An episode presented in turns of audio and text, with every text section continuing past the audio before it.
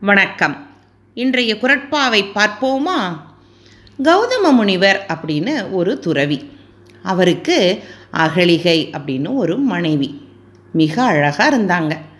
சொர்க்கத்தில் தேவர்களுக்கெல்லாம் அரசன் தேவேந்திரன். ஒரு நாள் அந்த தேவேந்திரன் இந்த அகலிகையை பார்த்தான். கண்ணும் ஒரு புலன்தானே. மனதிலே அகலிகை மீது ஆசை உண்டானது. முனிவர் வீடு தேடிச் சென்றான். இதை அறிந்த முனிவர் உன்னுடைய தவறுக்கு உன் கண்தானே காரணம். உன் உடம்பெல்லாம் கண்ணாகட்டும் என்று கூறிவிட்டார். பாவம் இந்திரன். சில காலம் உடம்பெல்லாம் கண்ணாக அலைந்தான்.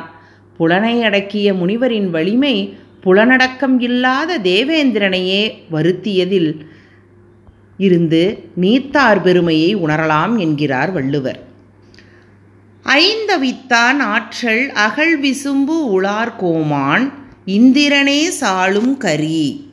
ஐந்தவித்தான் ஆற்றல் அகழ் விசும்பு உளார் கோமான் இந்திரனே சாளும் கரி. நன்றி.